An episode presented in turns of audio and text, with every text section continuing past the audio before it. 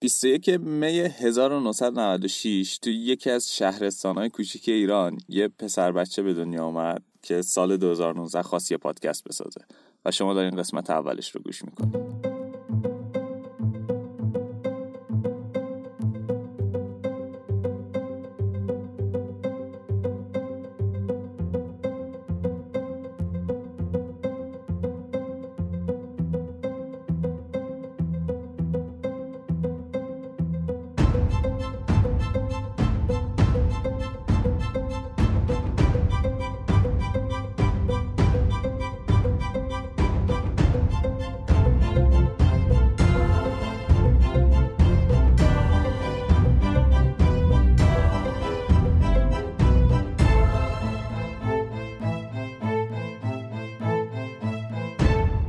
سلام.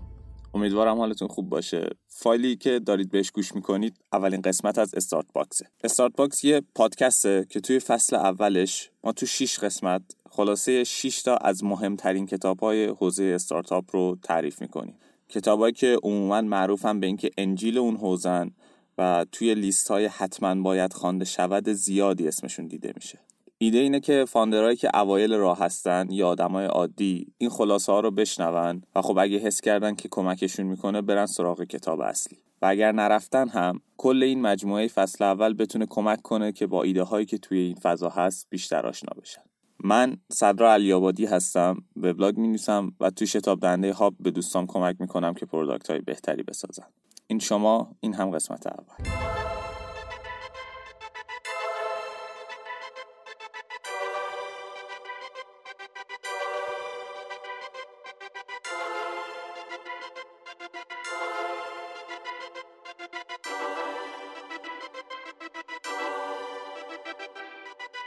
شماره در مورد انجیل استارتاپ است Lean Startup. کتاب رو آقای اریک ریس نوشته. یه مرد چهل ساله که جوونیش رو اوایل قرن 21 گذرونده. یعنی همون زمانی که اینترنت و تکنولوژی شکوفا شدن و خیلی از قصه هایی که این روزا بیشتر شبیه افسانن اون روزا شکل گرفتن. به نظر می‌رسه که کاری بزرگتر از نوشتن این کتاب توی رزومش نیست. اما خب برای اینکه بدونیم پاش توی این بازی استارتاپ ها گیره و عالم بی عمل نیست باید گفت که مؤسس ویو بوده. تلفظ صحیحش در واقع این ویوه ولی خب چون خیلی ساده تره گفتن آیم ویو تو طول ادامه پادکستم میگم آیم ویو ولی شما این رو بدونید که تلفظ اصلیش یه چیز دیگه است.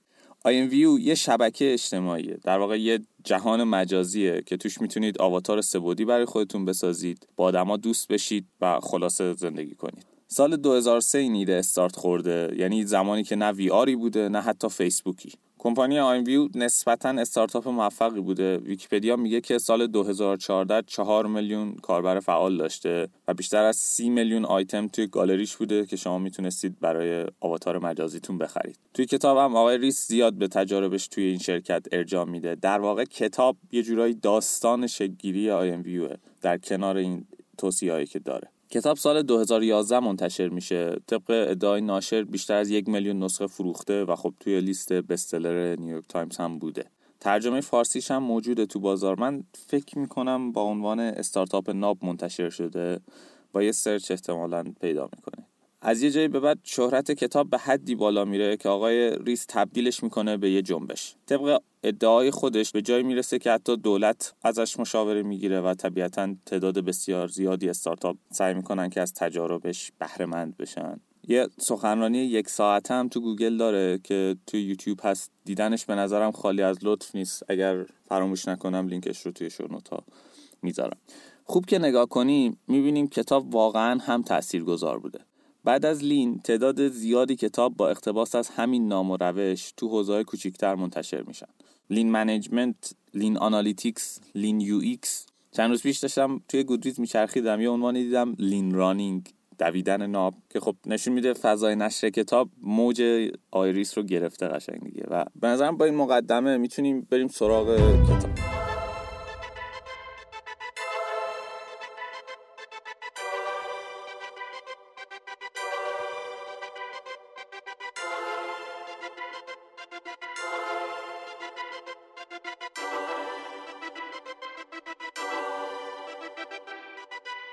یه rocket فضایی رو تصور کنید. حرکت کردنش نیاز به برنامه ریزی داره. اول ایستگاه پرواز مشخص میشه آب و هوا چک میشه با سازمان های مختلف هماهنگ میشه و بعد از یه برنامه ریزی پیچیده و زیاد rocket پرتاب میشه. آقای ریس میگه که شرکت های سنتی با این طرز فکر اداره میشن. یه برنامه عملیاتی وجود داره بعد آدم ها اختصاص داده میشن برای اجرا کردن اون برنامه. اما خب استارتاپ مثل rocket نیست مثل یه جیپ که رفته کویر. جایی که راننده ها یعنی بنیانگذاران بعد مرتب به دستاندازها و چاله چوله های مسیر واکنش مناسب بدن و مسیرشون رو عوض کنن تا به مقصد نزدیکتر بشن. این تشبیه تقریبا مدل ذهنیه که همه ایده های کتاب دور اون شکل گرفتن. خلاصه حرف اینه. استارتاپ ها نمی‌تونن برنامه عملیاتی خیلی دقیقی برای آینده داشته باشن. چرا که خب هیچ گذشته ای ندارن که بر پای اون آینده رو پیش بینی کنن. یکم شبیه دیالوگای اسخر فرادیش استارتاپ ها باید انعطاف پذیر باشن تا در صورت ضرورت بتونن مسیرشون رو تغییر بدن. البته آیریس هشدار میده این ایده نباید باعث بشه هر نقش راهی رو بندازیم سطل آشغال و هر دنبیل عمل کنیم. با هرج و مرج به جایی نمی‌رسیم. راننده مست توی هر مسیری خطرناکه. در نهایت یه آدم عاقل باید پشت فرمون باشه که جهت حرکت رو مشخص کنه. همه حرف اینه که اون آدم عاقل باید یکم انعطاف پذیری بیشتری داشته باشه به نسبت یه مثلا مدیر اجرایی تو بانک مرکزی. برگردیم سراغ جیپمون. اگه مقصدی رو برای جیپمون تو کویر متصور نباشیم آیا مهمه که راننده چقدر خوب میرونه یا چقدر به کارش تسلط داره؟ نه. نویسنده میگه که مقصد برای هر استارتاپی پیدا کردن یه business model پایداره پیدا کردن راهی که جریان درآمدی به وجود بیاد و شرکت رشد کنه تا به سوددهی برسه. خیلی خودمونیش همینه که بعد پول در بیاری و بتونی بیشتر هم در بیاری. توی این مسیر خفن ترین و پیچیده ترین نقشه های اجرایی و حتی اینکه همه خبرگزاری های معتبر دنیا اخبار شما رو پوشش بدن به شما کمک نمی‌کنه اگه business model پایداری نداشته باشی. تاکید کتاب روی این موضوع نیست که از روز اول باید business model دقیقی داشته باشیم بیشتر حرفش اینه که هدف اصلی شما طی مسیر باید پیدا کردن business model پایدار باشه. از انتخاب استراتژیتون تا task ای روزانه که به همکارتون میگین باید کمک کنن که شما به این هدف نزدیکتر بشین. کار عبث کردید و آب تو هاون کوبیدید اگر به این سمت نرید. هرچقدر سریعتر business model پایدارمون رو پیدا کنیم احتمال موفقیتمون بیشتره. رسیدن به چنین هدفی نیاز به یک روند یادگیری مستمر داره. معنی یادگیری مستمر چیه؟ بیایم برگردیم به علوم دبستان. اینو دقیقا از کتاب کلاس ششم دبستان برداشتم. طرز کار یه دانشمند چطوریه؟ مشاهده فرضیه آزمایش. دانشمند یه پدیده ای رو مشاهده می‌کنه مثلا سیب میفته زمین. یه فرضیه در نظر می‌گیره. زمین دارای نیروی جاذبه است. آزمایش می‌کنه. 20 سیب رو جاهای مختلف رها می‌کنه و نتیجه رو بررسی می‌کنه. برای استارتاپ هم ما به یه روش نیمه علمی نیاز داریم. هر business model یه فرضی است و ما داریم پیوسته فرضیه هامون رو آزمایش می‌کنیم تا از طریق اون نتیجه گیری کنیم برای آینده. بیاین این فرضیه رو در نظر بگیریم. مشتری های آمریکایی حاضرن که کفش هاشون رو آنلاین بخرن. این یه فرضیه بنیادیه که باید تست بشه. برای تست نباید از مشتری های فرضی یا تخیلی استفاده کرد. باید رفت و با مشتری ها و آدم های واقعی که با ما رو دروایسی ندارن صحبت کرد. اخیرا یه اتفاقی افتاد توی چیزی که اصطلاحا بهش میگیم اکوسیستم استارتاپی ایران. یه ترجمه دسته جمعی شکل گرفت با عنوان تست مامان. دقیقا در مورد همین موضوعیه که داریم صحبت می‌کنیم. اینکه چطوری قبل از ساختن یه product مطمئن باشیم که اصلا نیازی برای اون وجود داره یا نه. لینکش رو توی show note ها می‌ذارم ولی احتمالا اگر search کنید هم به راحتی می‌تونید پیداش کنید. بهترین راه آزمایش یه فرضیه اینه که اون رو به مشتریان نشون بدی و ببینی حاضرن براش پول بدن یا نه. این فرضیه بالا که مطرح کردیم قصه شرکت Zappos ه با فرضیه مردم احتمالا حاضرن آنلاین کفش بخرن شروع کرد بعد نرفت سراغ ساختن فروشگاه. یه web page static ساختن و توش عکسای کفش گذاشتن. در واقع یه فروشگاه fake درست کردن. بعد اون رو به آدم های واقعی نشون دادن و دیدن که آدما حاضرن ازشون آنلاین کفش بخرن و فرضیه‌شون معتبره. اینطوری بود که یکی از موفق ترین business model های دهه گذشته شکل گرفت. واقعا به نظرم هوشمندانه است.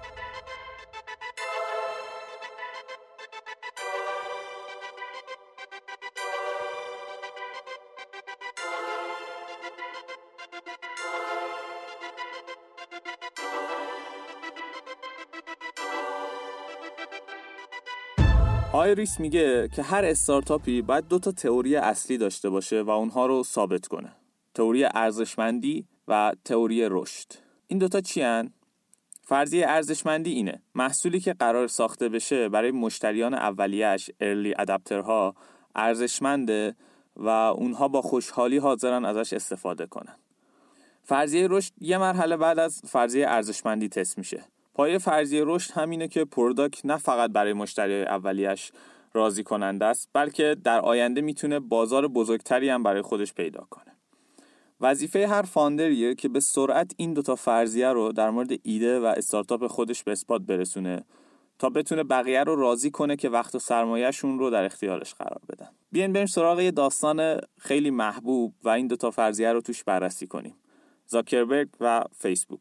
اول اینکه user هایی که روزای اول تو سایت ثبت نام کرده بودن بچه های هاروارد و دانشگاه بعدی که فیسبوک اونجا رفته بود شدیداً با سایت engage شده بودن. تقریبا بیشتر از نصف اونها روزی یه بار به سایت سر می‌زدن که آمار واقعا فوق العاده ایه و نشون میده که product چقدر برای کاربرای اولیش ارزشمند بوده. به همین شکل در مورد فرضیه دوم فیسبوک تقریبا به هر دانشگاه جدیدی که می‌رفت سه چهارم دانشجوهای اون دانشگاه تو کمتر از یه ماه تو سایت ثبت نام می‌کردن که نشون می‌داد فرضیه رشد فیسبوک هم کاملا معتبره. یه همچین data ی عجیب غریبی بود که کاری کرد سرمایه گذارا عمیقا به فیسبوک باور پیدا کنن و حاضر بشن میلیون ها دلار در business ی سرمایه گذاری کنن که مراحل خیلی اولیه رشدش رو میگذروند.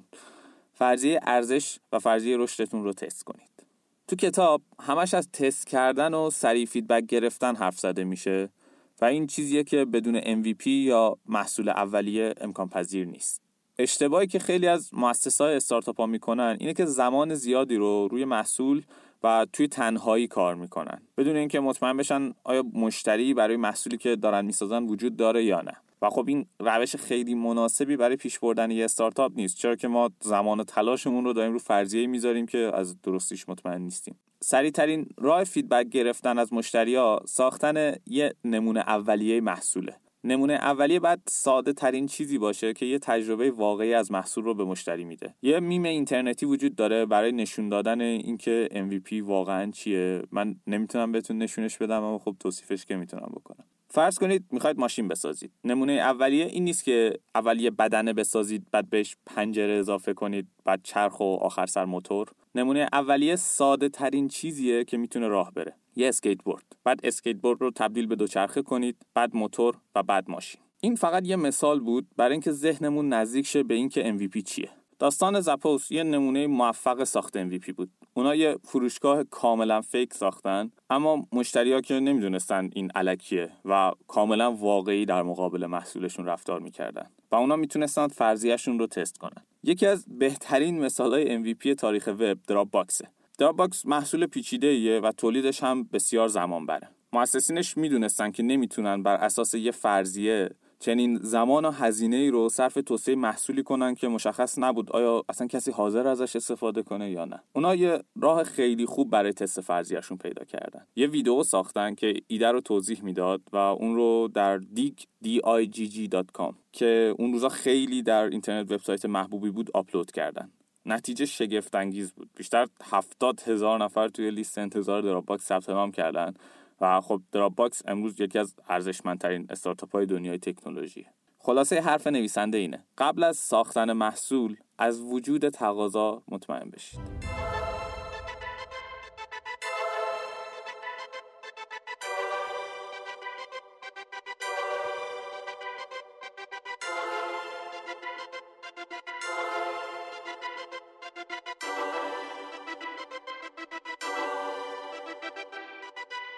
اریک ریس بعد یه framework معرفی می‌کنه به اسم BML Build Measure Learn. بساز اندازه گیری کن یاد بگیر. ایده اینه که یه استارتاپ از چرخه های متوالی BML ساخته شده تا زمانی که business model پایدارش رو پیدا کنه. گام اول هر استارتاپی ساختن یه محصول خیلی اولیه است. Build می‌تونه مثل داستان دراپ باکس یه ویدیو باشه یا مثل زپوس یه web page fake. اون رو به مشتری ها عرضه می‌کنیم. بعد اعداد رو اندازه می‌گیریم. چند درصد حاضر شدن کلیک کنن؟ چند درصد از ورودی ها ثبت نام کردن؟ چند درصد به صفحه پرداخت رسیدن؟ باید حواسمون باشه که فقط به اعداد اکتفا نکنیم و با مشتری ها صحبت هم بکنیم. اینکه چه احساسی داشتن چه چیزی باعث شد خرید کنن یا عضو بشن یا احتمالا بعدا به وبسایت ما برگردن. بعد از این feedback ی که گرفتیم یاد بگیریم و استفاده کنیم برای ساختن یه product بهتر. Learn و این چرخه رو تا جایی ادامه بدیم که business model مون رو پیدا کنیم. حقیقت اینه که حتی بعد پیدا کردن business model این مدل مدل مناسبیه برای توسعه product. این مثال تو کتاب نیست اما یکی از practice های معروف فیسبوک اینه که هر لحظه هزاران تست روی های کوچیک از مشتری های فیسبوک در حال پیاده سازیه که کمک می‌کنه محصول هر روز و هر لحظه بهتر بشه. ساختن، اندازهگیری و یاد گرفتن. این framework توسعه محصول تو Lean Startup ه. هر روز صبح که ایمیلتون رو باز می‌کنید احتمالا یه سری ایمیل promotion دارید از سرویس هایی که یه روزی توش ثبت نام کردید. عنوان های متفاوتی هم دارن. گاهی با اسم یه آدم شروع میشن. مثلا سارا از بی یا عنوانش یه جمله انگیزشیه. مثلا چند وقت پیش یه ایمیل گرفتم عنوانش این بود. You already changed the world خب بامزه بود چرا که گفتم ظاهرا ماموریت امروز انجام شده و می‌تونم بیشتر بخوابم. اما واقعا چطوری میشه یه عنوان ایمیل رو انتخاب کرد و مطمئن شد که بهترین عنوانه؟ تقریبا هیچ راهی جز تست کردن وجود نداره. split testing یا همون A/B testing رو اولین بار شرکت های ایمیل به وجود آوردن. از یه لیست ده هزار نفره دو تا صد تا رو به صورت random جدا می‌کنیم و بعد برای هر کدوم یکی از عنوان هامون رو میفرستیم. بعد data رو اندازه می‌گیریم. کدوم بیشتر باز شد؟ کدوم بیشتر به کلیک روی لینک منجر شد؟ کدوم عنوان به خرید بیشتری منجر شد؟ اینطوری بهترین ایمیل ممکن رو پیدا می‌کنیم و به ده هزار تا مشتریمون میفرستیم. این روش امروز یکی از پایه های شرکت های اینترنتیه. تنها راهی که بفهمیم feature جدید آیا به درد بخوره یا نه. یه نسخه توسعه میدیم همراه اون feature و یکی توسعه میدیم بدون اون feature. split testing. می‌ذاریم مشتری ها استفاده کنن و بعد data رو اندازه می‌گیریم. اینطوری می‌فهمیم که یه feature به درد بخوره یا نه. مهم نیست که مؤسسین یا برنامه نویسا فکر می‌کنن این بهترین چیز دنیاست. اگه data میگه که مشتری ها از این feature استفاده نمی‌کنن احتمالا ارزشی به محصولمون اضافه نکرد فکر می‌کنین دکمه call to action قرمز بهتر از سبز تستش کنید. سال 2006 آقای اندرو میسون یه وبسایت ایجاد کرد با نام The Point.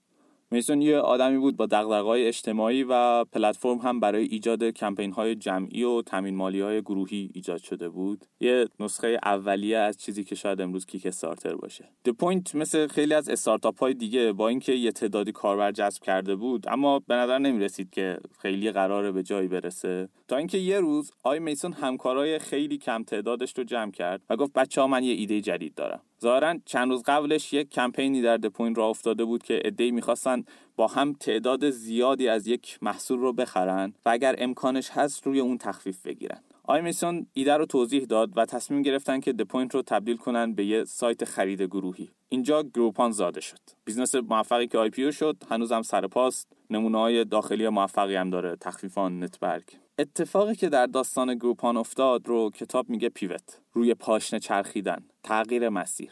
نویسنده میگه خیلی ها فکر می‌کنن کارآفرینا باید مثل زامبیا به مسیرشون ادامه بدن و سخت تلاش کنن تا به هدفشون برسن. اما Lean چنین چیزی رو تبلیغ نمی‌کنه. نویسنده میگه باید هر چند قدم یک بار وایسیم و از خودمون بپرسیم آیا داریم مسیر درست رو میریم؟ و اگه حس می‌کنیم مسیرمون اشتباهه از چرخیدن و تغییر مسیر نترسیم. یه pivot می‌تونه شکلهای مختلفی داشته باشه. می‌تونه به این شکل باشه که ارزش ذاتی محصول و business مون رو تغییر بدیم مثل کاری که Groupon کرد. یا تغییر مشتری های هدفمون یا حتی تغییر کانال اصلی فروش و جذب کاربرمون. در واقع در یک pivot فرضیه پشت محصول تغییر می‌کنه و دوباره وارد فرایند تست میشه. نویسنده میگه تصمیم به پیوت عموما سخته. و فاندرها به تاخیرش میندازن و این می‌تونه برای حیات یه استارتاپ خیلی خیلی خطرناک باشه. مثلا متوجه بشید که باید پیوت کنید اما پولتون تموم شده باشه. راه حل کتاب اینه که ماهی یک بار یه جلسه پیوت برگزار کنیم تا همه مطمئن بشن که آیا تو مسیر درستن یا نیاز به تغییر مسیر هست.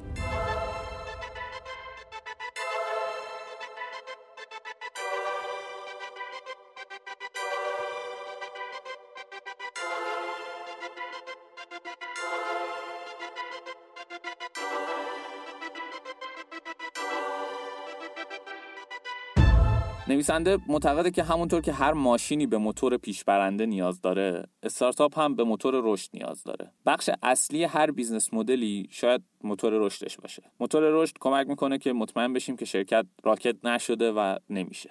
سه مدل موتور رشد توی کتاب تعریف می‌کنه.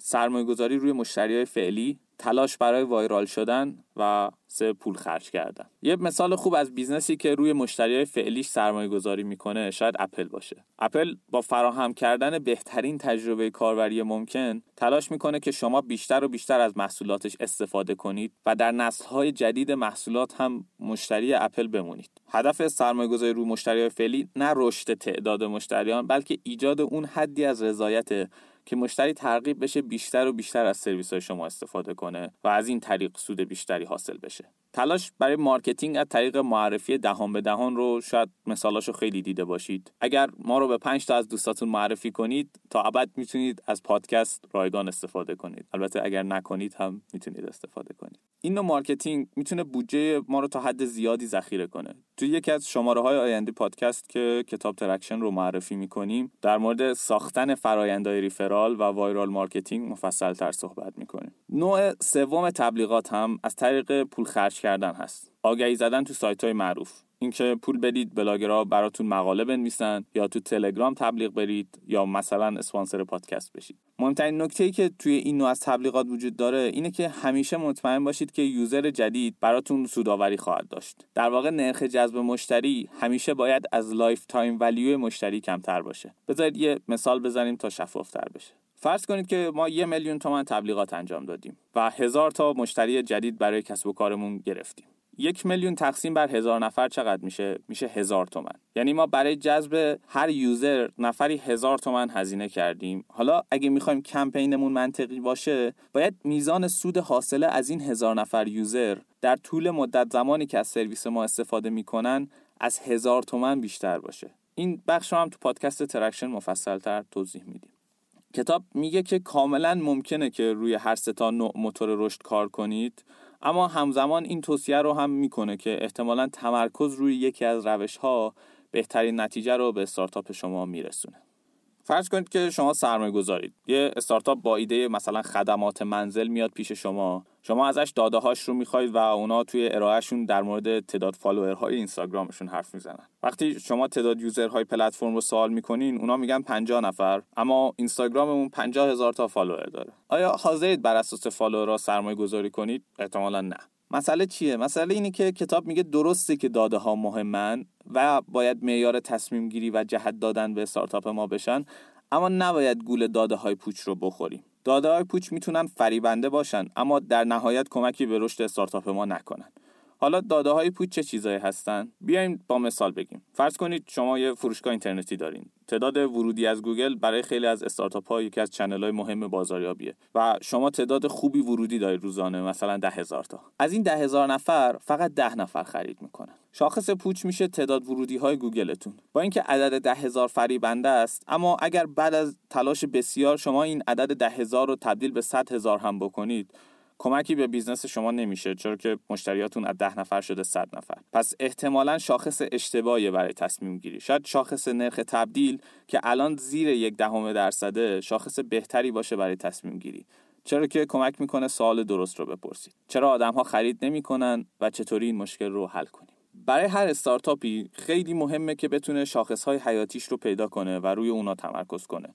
طبیعیه که از استارتاپ به استارتاپ فرق می‌کنه. برای یکی می‌تونه تعداد مشتریای باشه که بابت استفاده از سرویسش پول میدن. برای یکی دیگه می‌تونه میزان زمانی باشه که یوزر توی اپلیکیشن یا صفحه میمونه. یکی از روشهایی که کتاب پیشنهاد میده برای آنالیز شاخصهای اصلی و اینکه متوجه بشیم آیا به هدف نزدیک شدیم یا نه بررسی اونها در بازه های زمانی متفاوته. مثلا فرض کنید شاخص اصلی ما اینه که چند نفر از افراد ثبت نام کرده توی سایت به مرحله پرداخت رسیدن. اگه نمودار این شاخص رو از ماه اردیبهشت پارسال برداریم و نمودار اردیبهشت امسالش رو هم برداریم و بذاریم کنار هم می‌تونیم نتیجه بگیریم که آیا به هدف نزدیک شدیم یا نه. اینطوری می‌تونیم تصویر کلی بهتری از کاری که داریم می‌کنیم داشته باشیم.